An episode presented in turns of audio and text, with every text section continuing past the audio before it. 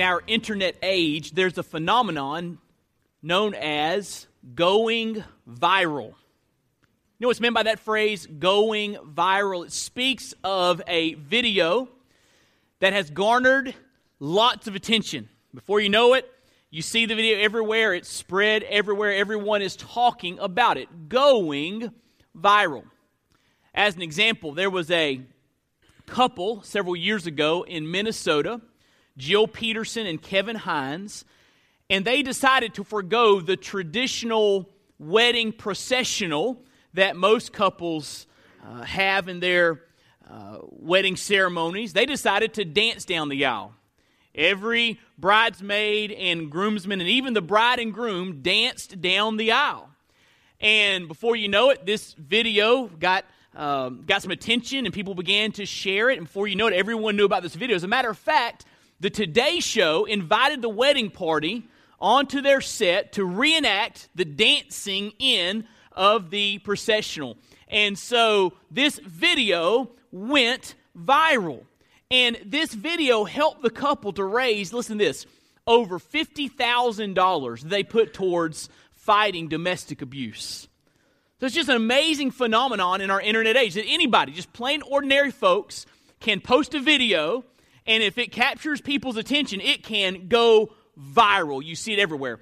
And as far as I can discern, there are three elements to a video going viral. Now listen, there's some application here. The first element is engaging content. People see something that captures their attention. It can be trivial. It can be touching. It can be something mundane, or it can be something magnificent. But it's something. There's something in the video that captures people's interest. That's element number one. Element number two is you have people that want to share it. And in our social media age, it's so simple to share things nowadays. And so you have people that actually want to share the content. And as more and more people share the content, eventually, third element, you see this video everywhere. And when you start seeing it everywhere, you know that it has gone viral. Now let's think about that phrase, going viral, in reference to the gospel. Wouldn't it be great if the good news that we gather to celebrate and we scatter to proclaim, wouldn't it be great if the gospel went viral in our community? Everywhere you looked, you see or exposed to the good news concerning Jesus Christ. Well, this morning we're going to study the church in Acts in Jerusalem, and we're going to see how the gospel went viral in that city and how God used this church to see it come to pass. So keeping that in mind, turn with me to Acts chapter 5. Acts chapter 5. And if you're on your smartphone Googling dancing wedding couple, don't do it. Just wait till after we're through. All right? Acts chapter 5. We're going to read several verses, not the whole section. I'm going to go back and reference the different sections, but I want to just kind of introduce you to a few verses that speak of this idea of the gospel going viral. So I want to ask you this morning, if you are physically able to please stand with me in honor of the reading of God's word. The Bible says in Acts 5 verse 12, "Now many signs and wonders were regularly done among the people by the hands of the apostles. Now they were all together in Solomon's portico. None of the rest dared join them, but the people held them in high esteem." Now look in verse 14. "And more than ever, believers were added to the Lord, multitudes of both men and women." Now fast forward with me to verse 28. Peter and John are brought before the religious authorities that wanted them to stop preaching about Jesus. And they say, "We strictly charged you not to teach in this name," the name of Jesus. "Yet here you have filled Jerusalem." Notice that. "You have filled Jerusalem with your teaching." In other words, the gospel went viral. You filled the community with your teaching. Now, fast forward down to the end of chapter 5. And look what it says in verse 42. "And every day in the temple and from house to house, they did not cease teaching and preaching that the Christ is Jesus." Let's pray together this morning. Father, we come to you in Jesus' name. And we are, Lord, we are so grateful for this privilege of corporate worship, that we gather together and we fellowship and we sing and we hear you speak to us through your word. Lord, what a privilege, Lord, to know that as we gather, you are here. Your word says that you draw near, you inhabit the praises of your people. And we are grateful for your presence. And now, Lord, I just pray that you would manifest your presence in a unique way.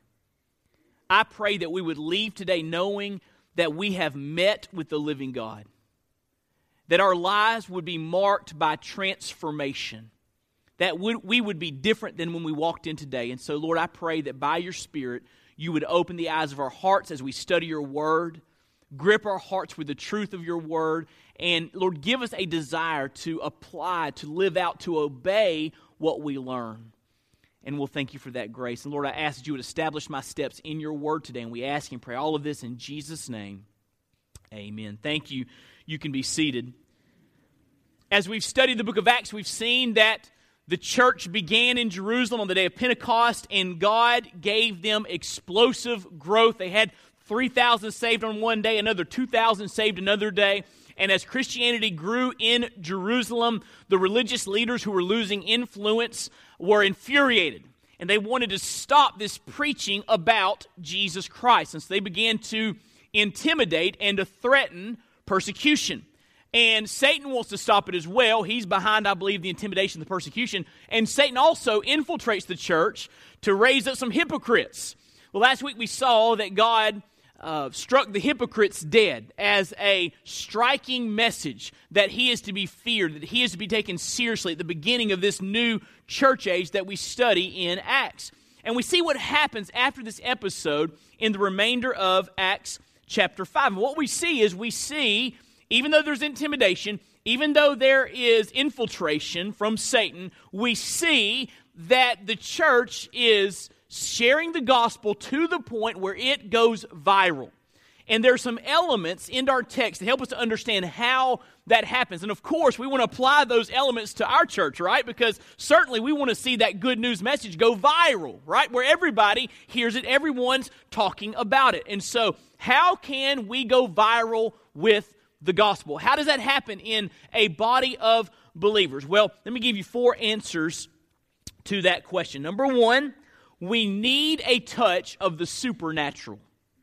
If the gospel's going to go viral, we need a touch of the supernatural. Look what it says in Acts chapter 5, verse 12. Now, many signs and wonders, supernatural activity of God, many signs and wonders were regularly done among the people by the hands of the apostles, and they were all together in Solomon's portico. None of the rest dared join them, but the people held them in high esteem. But more than ever, believers were added to the Lord, multitudes of both men and women, so that they even carried out the sick into the streets and laid them on cots and mats, that as Peter came by, at least his shadow might fall on some of them.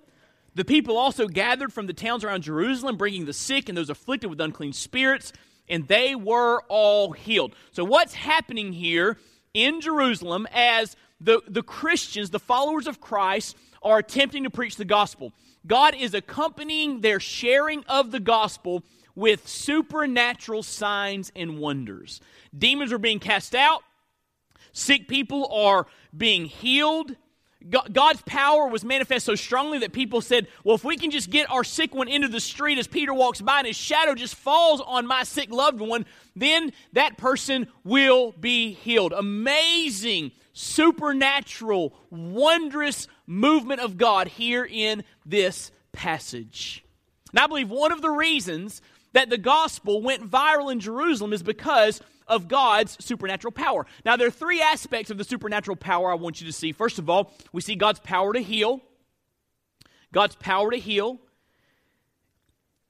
It says there in verse 16, people gathered from the towns around Jerusalem, bringing the sick of those afflicted with unclean spirits, and they were all healed. So everyone that came that needed healing, they were healed. We see God's power to save. Verse 14, More than ever, believers were added to the Lord, multitudes of both men and women. And so not only people are being physically healed, people are being spiritually healed. And just listen to me. I want you to hear me carefully. Conversion, someone being born again, is a miracle of God. Because when God saves someone, He changes their heart. And that's a miracle, right? You see, we can't save anyone, right? I can't save anyone. You can't save anyone. But God can forgive someone of their sins and transform their lives. And that's supernatural. That's of God. And God does that, right? So we see His power to save. But then we see God's power as a direct answer to prayer. Why is God moving with these supernatural signs and wonders in and among the believers in Jerusalem? Well, look what it says back in Acts chapter 4, and I don't want you to miss this. Acts chapter 4, verse 29.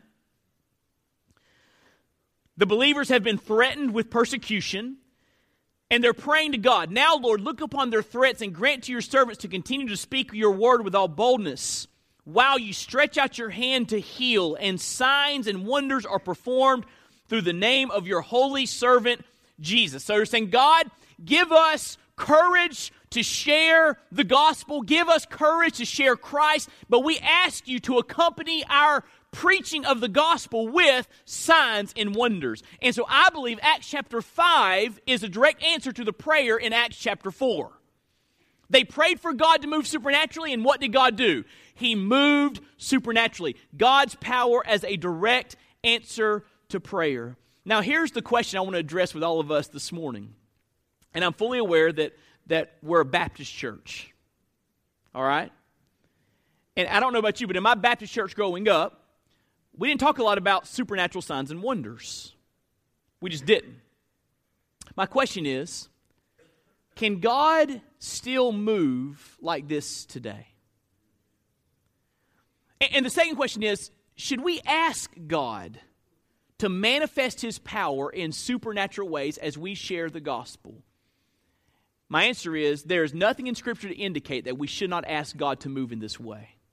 It is altogether appropriate for a body of believers to ask God to touch their church with the supernatural, to move in a way that transforms lives and communities as we share the message of Christ. I like what D. Martin Lloyd-Jones says. He was a great preacher of the 20th century in London, England. He writes, "What is needed is some mighty demonstration of the power of God, some enactment of the Almighty that will compel people to pay attention and to look and to listen. That is why I'm urging you to pray for this." Listen, when God acts, He can do more in a minute than man with his organizing can do in 50 years. Do you believe that?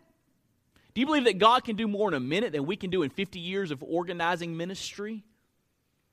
I believe that.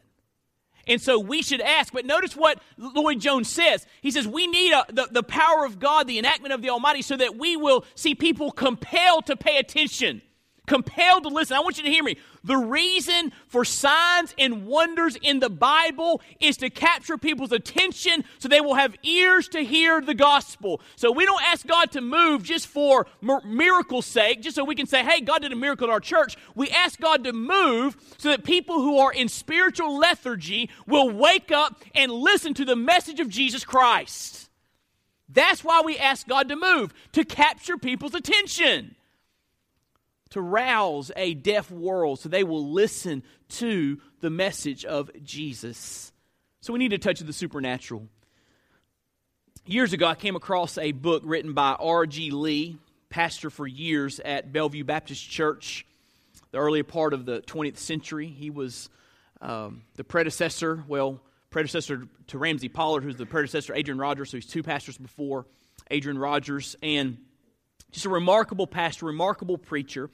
And in his biography, he tells the story of an unusual day at Bellevue. He said he showed up and he got to the campus and he said something was, just the atmosphere was different. Something was different. There was just an awareness on the campus that day of the presence of God. He said God was moving in the Sunday school hour.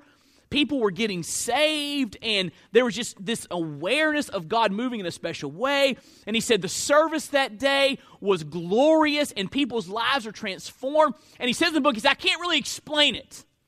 But in some way, God just manifests his presence in a special way, and it transformed our church. Wouldn't you like to see God do that again? Wouldn't you like to walk on the campus at Longview Point and say, something is different? I can't put a finger on it, but something's different today. And to know that God is meeting with us, to know when we leave that we have had a touch of the living God on our church and on our lives. Don't you long for that? Listen, ask God to do it. Ask God to do it. How many of you prayed for this Sunday service? How many of you prayed before today for your Connect group? How many of you came expecting God to move in mighty ways? Probably the number of us that prayed beforehand is very small. The number of us that came expecting God to move in a mighty way was very small. A lot of us just come to church, with a business-as-usual mentality. But you know why the gospel went viral in Jerusalem? Because as they shared Jesus, God showed up with power and got people's attention so they would hear the gospel. So number one, we need a touch of the supernatural. Number two, if we're going to see the gospel go viral from Longview Point, we need to obey God, listen, in the face of intimidation. We need to obey God in the face of intimidation. Now, there are three parts to this I want to just walk you through as we kind of see the story unfold. First of all, I want you to see the opposition. Look what it says in Acts chapter 5, verse 17. People are getting saved, men and women. And it says in verse 17, but the high priest rose up and all who were with him, that is the party of the Sadducees, and filled with jealousy, they arrested the apostles and put them in public prison. That's intimidating, right? We told you if you preach Jesus, we're going to arrest you. And they preached Jesus and they followed through. The opposition. Now, who were the opposition? Look what it says there in verse 17. The high priest rose up. The high priest was a Pharisee, which is was a religious Jewish party that was highly respected in Jerusalem and in Israel. And the Pharisees were known for their devotion to external acts of righteousness. And they believed that if we do all the right stuff, if we fast twice a week and we pray certain prayers, and we give alms, and we give to the temple, and we memorize Scripture, if we do all of these things, then certainly God will accept us. They believed that they could earn favor with God. They believed they could earn a right standing with God. They believed they could earn their salvation with external acts of righteousness. But hey, guess what? We know, don't we, that external acts of righteousness don't save you. You have to be forgiven of your sins, and only God can transform your heart. You need inner transformation, right? But they were legalists. They were anti-grace. This message about Jesus is too great. No, you don't just believe. You got to do something. You got to be circumcised and keep the Sabbath. You got to do all these things in the Jewish law if you really want God to accept you. They did not like the message of grace being preached in the name of Jesus Christ. But also, not only the Pharisees, look what it says. The high priest rose up and all who were with him, that is the party of the Sadducees. The Sanhedrin, the Jewish religious council, was made up of Pharisees but also Sadducees.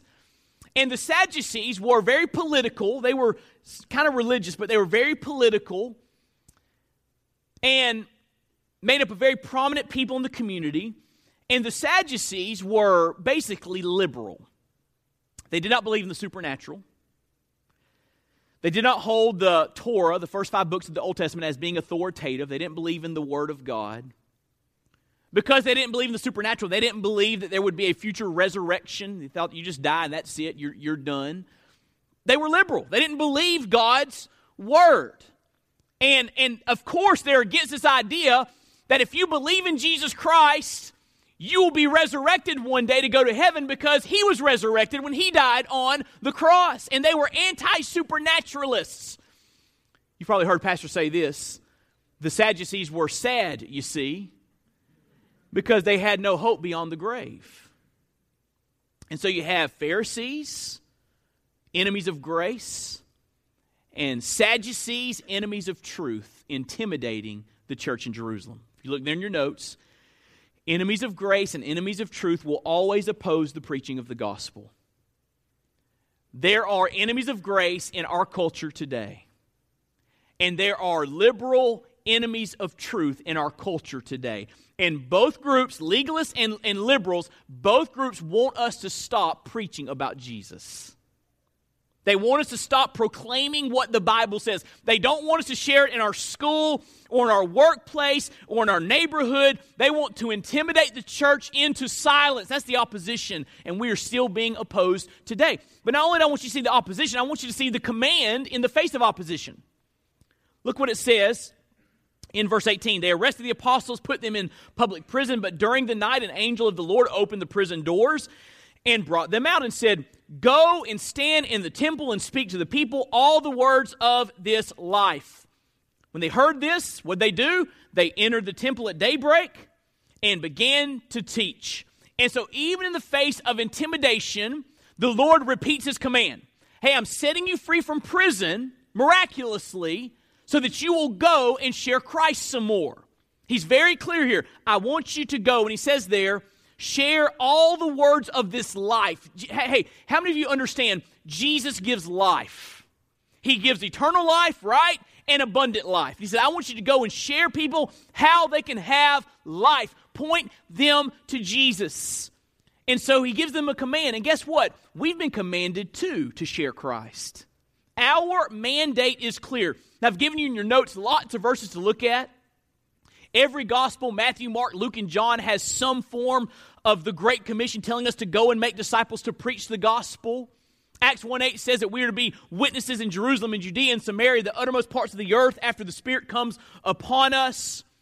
Romans 10 says that people that are going to be saved, they have to believe. But how can they believe in him who they've not heard of? And how can they hear without someone to tell them? We are commanded to go and share with people that Jesus saves sinners. And our mandate is just as clear as it was to the apostles in first century Jerusalem. The command is to go and share the gospel. But I want you to see the resolve of the apostles. The resolve. It says, verse 21, go and stand in the temple. So they did it. They went and stood in the temple at daybreak. Now when the high priest came and those who were with him, they called together the council, all the senate of the people of Israel, and sent to the prison to have them brought. But when the officers came, they did not find them in the prison, so they returned and reported. We found the prison securely locked and the guards standing at the doors, but when we opened them, we found no one inside. Now when the captain of the temple and the chief priests heard these words, they were greatly perplexed about them, wondering what this would come to. And someone came and told them, "Look, the men whom you put in prison are standing in the temple and teaching the people." And the captain with the officers went and brought them, but not by force, for they were being afraid of being stoned by the people. Now listen, if you and I were in prison in Jerusalem, and an angel came and set us free, we would probably say something like this: "Hey, it's pretty contentious around here. Let us go to Judea. Let us go to the hillside and just kind of stay out of the limelight for a little while till things settle down." But no, God said, go right back to the temple and preach Jesus. And that's exactly what they do. And they're arrested again. They come and grab them. It says they brought them in by force, verse 26. But they didn't take them by force. They were afraid of being stoned because the people were listening what they had to say. Now look at verse 27. When they brought them in, they set them before the council, and the high priest questioned them, saying, "We strictly charge you not to teach in this name." Hey, by the way, in our culture, you can talk about God all you want to, but when you start saying the name of Jesus, people will get upset. When you pray in Jesus' name and you talk about an exclusive Savior, the only way of salvation, people will get angry at you. But if you don't want any persecution or intimidation, just talk about God in a general way. No one will get mad at that. But he said, you're talking about that name. You're preaching in that name. He says, you filled Jerusalem with your teaching. It's gone viral. You intend to bring this man's blood upon us. But look at Peter and the apostles' response in verse 29. We must obey God rather than men. And that's it, right? They had a command. God said, preach the gospel. The religious leader said, don't preach the gospel. And Peter said, we have to choose between obeying God or obeying you. Guess what? God wins every time. We will obey you. Or we will obey God. Now there's a quote here from David Peterson I want you to see. He writes, Christians should generally submit themselves to governing authorities, showing proper respect and cooperation, recognizing that political leaders and institutions have been established by God for the good order of society. At the same time, listen, they cannot deny their fundamental calling as a chosen people, a royal priesthood, a holy nation, God's special possession to declare the praises of the one who called them out of darkness into his wonderful light.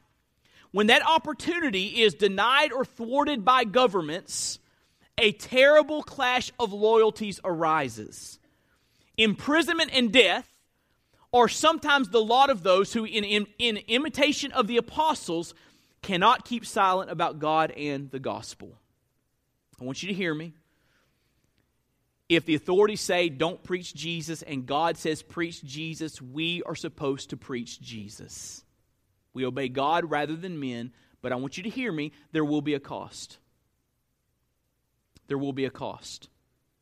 So we share Christ, we share the truth of God's word. There will be an increasing cost, even in America, for sharing the truth about Jesus. But we have no other option. God has told us to share, right? And as long as we're intimidated into silence, the gospel will never go viral. We'll just keep having our religious meetings and having fun together, but the gospel won't get out to the lost. We've got to obey God rather than men. And if you just read the headlines almost daily, you'll see the growing intimidation coming against Christians in our culture. But listen, even if everyone in a position of authority says, do not preach the gospel, God is the ultimate authority. We are to preach in the name of Jesus. Amen? Number three, there's a lot more I can say about that. Let me move to number three quickly. How does the gospel go viral? We need to realize we have the best news in the world.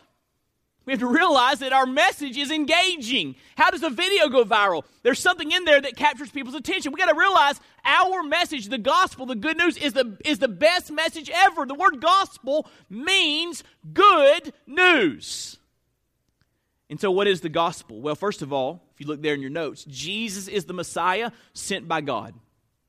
Look what it says there, the last verse in Acts chapter 5. Every day in the temple from house to house, they did not cease teaching and preaching that the Christ, the Messiah, the anointed one sent by God is who? Jesus.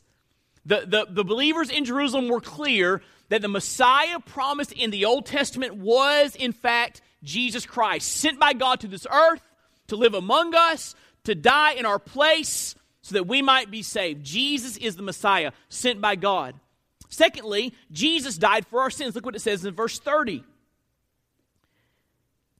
We must obey God rather than men. Verse 29, the God of our fathers raised Jesus whom you killed by hanging him on a tree. Every time we see the apostles preach, they're talking about the crucifixion. He died on the cross because they knew that the death of Jesus was a fundamental concept of the good news. Jesus died for us. He died for sinners. He died in our place. He took our punishment. Jesus died for our sins. Third, God the Father raised Jesus from the dead. Verse 30, the God of our fathers raised Jesus. So Jesus died on Good Friday. He hung on the cross from 9 in the morning to 3 in the afternoon. He was taken down off the cross. He was buried. He was put in the tomb of Joseph of Arimathea. And he laid there on Friday night and Saturday morning and Saturday night dead. But early on Sunday morning, God the Father raised his Son, and Jesus Christ defeated death itself. And because he defeated death itself, he can give us life beyond death. He can give us eternal life. So Jesus died on the cross, and Jesus was raised from the dead by God the Father. Fourth, God the Father has exalted Jesus. Look what it says in verse 31.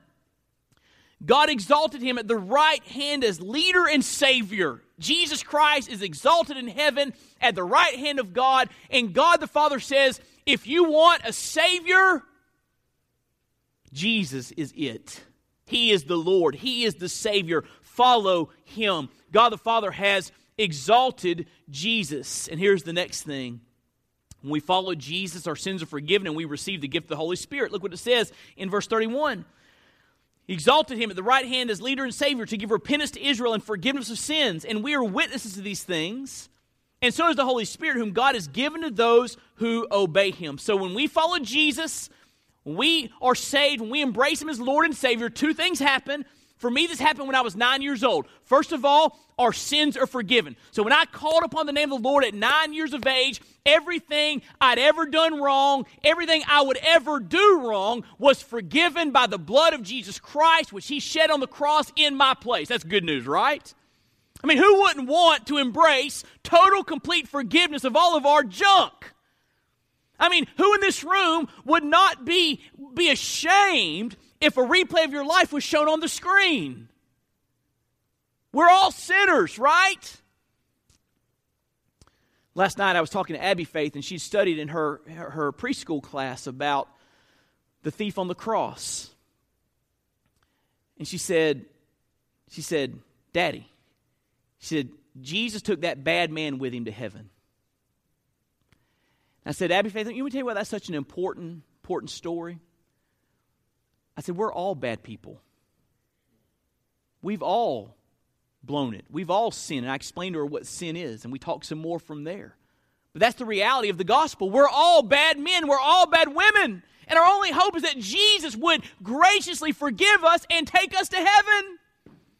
And so when we embrace Christ, our sins are forgiven, but it doesn't stop there. When we embrace Christ, not only are our sins forgiven, but we receive the gift of the Holy Spirit. When I was saved at 9 years of age, the third person of the Godhead, the Holy Spirit himself, came into my life to take up residence, and he's been changing me ever since. That's good, isn't it? He saves you, he forgives you, and then he transforms you by the power of the Spirit. That's really, really good news. Why don't we share it more? We have the best news in the world. And that's why the gospel went viral in Jerusalem. They understood how good the good news was and is. Years ago, Frank and I attended a missions conference in Chattanooga. And there was a portion of the conference when we were going into different rooms that represented different unreached people groups on the face of the earth. And we went into one room to look at an unreached people group. We were looking for partnerships for our church, ways to reach unreached peoples. And we went in the room, and the man that was working with this people group, seeking to get the gospel to them in a very hard area of the world, had a sign up. And he said this sign stays up by his desk. He sees this sign every day. So he had the sign up in his room, but it's also a sign that he had up as he ministered on the field. And the sign simply said this: how many people in my field today will hear the gospel? How many people will actually hear the gospel? And the idea is we need to saturate the area with the gospel. Let me ask you a question. How many people in Hernando tomorrow will actually hear a clear, spirit-filled articulation of the good news? How many? If we want the gospel to go viral, we've got to understand how good the good news is and get out there and open up our mouths and share it. Amen? Fourth and last, how can we see the gospel go viral? We need to have confidence that kingdom advance is unstoppable. Look what it says in verse 33 of Acts 5. This is a fascinating part of the story. When they heard this, they were enraged and wanted to kill them. They said, stop preaching about Jesus. And what does Peter do? He preaches another sermon. And they're fired up. They want to kill them. But a Pharisee in the council named Gamaliel, who, by the way, was Paul's mentor in Judaism, tells us that in Acts 22. He was a teacher of the law, held in honor by all the people. He stood up and gave orders to put the men outside for a little while. And he said to this religious council, the Sanhedrin, men of Israel, take care what you are about to do with these men. For before these days, Thutis rose up, claiming to be somebody, and a number of men, about 400, joined him. He was killed, and all who followed him were dispersed and came to nothing.